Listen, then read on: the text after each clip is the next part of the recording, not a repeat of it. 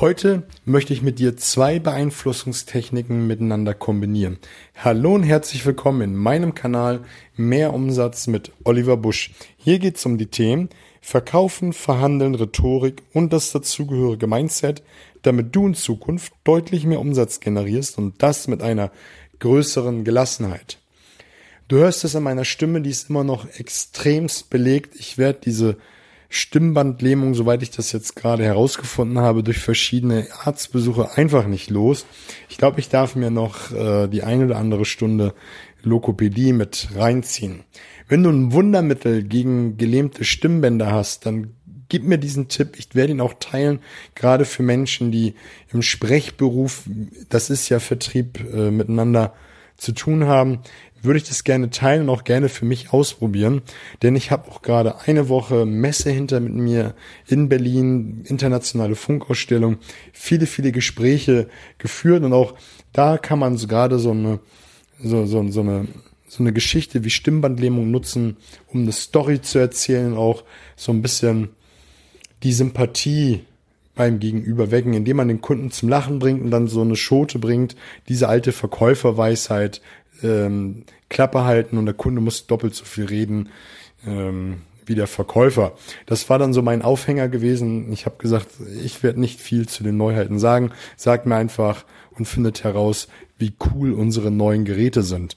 Und der Effekt war, dass die Kunden sich automatisch selber mehr mit den Geräten beschäftigt haben und äh, mir dann hinterher gesagt haben, was alles neu ist und was die besonders gut finden. Und das hat es mir dann so ein bisschen leichter gemacht. Leicht möchte ich es mir heute auch machen, indem ich dir heute eine Beeinflussungstechnik zeige. Die bringt es auf den Punkt, deswegen eine etwas kürzere Lerneinheit, damit du einfach mal zwei Beeinflussungstechniken für dich zusammen benutzen kannst. Die beiden letzten Montage hatte ich ja über die Beeinflussungstechniken Food in the Door und Door in the Face gesprochen. Wenn du sie nicht gehört hast, gebe ich dir den Tipp, hör mit rein. Ist, ein, ist echt cooles Zeug, wie du dein Gegenüber leichter und schneller überzeugen kannst. Ähm, heute möchte ich mit dir die Technik Food in the Door und Food in the Mouse kombinieren. Und um es nochmal ganz kurz, falls du es jetzt noch nicht reingehört hast, nochmal einen kurzen Überblick über Food in the Door zu geben, ist nichts anderes als eine kleine Bitte oder viele kleine Bitten, Forderungen in den Raum zu stellen und die beim Gegenüber immer wieder abzuholen. Was meine ich damit? Du stellst hier eine kleine Forderung, wo du weißt, dass er ja sagt. Du stellst da eine kleine Forderung und noch eine hinterher. Also viele, viele kleine, um dann irgendwann die große, die eigentliche Forderung in den Raum zu stellen. Der Effekt ist, dein Gegenüber hat die ganze Zeit Ja gesagt. Er hat immer den, ist immer den Weg mitgegangen. Und jetzt kommt dieser Hammer und dann kann er sich selbst nicht gegenüber sagen, jetzt breche ich das Ganze ab, jetzt mache ich das nicht mehr. Und dann ist er viel, viel schneller geneigt, dir Ja zu sagen, ohne selber eine große Gegenforderung zu stellen. Und wenn du das kombinierst mit Food in the Mouse, und Food in the Mouse ist auch ziemlich schnell erklärt. Man stellt am Anfang gleich an den Sympathiebogen her, indem man so eine Phrase bringt, wie geht es Ihnen? Also, ihn begrüßen recht freundlich und direkt fragen, wie geht es Ihnen, um dann kurze Zeit später diese Food in the Door Technik zu spielen. Der Effekt ist, du kommst gleich sympathisch, freundlich und auch verbindlich rüber und dann mit der Verbindung Food in the Door, also diese, dieses Konsistenz schaffen, wirst du mega erfolgreich sein. Und man hat auch das getestet mit einer Studie. Man hat nämlich Leute losgeschickt in drei Gruppen. Einmal einfach Kekse zu verkaufen, ohne groß äh, Smalltalk zu halten, sondern direkt die Frage, Kekse zu verkaufen. Da war der Erfolg, na ja, geht so.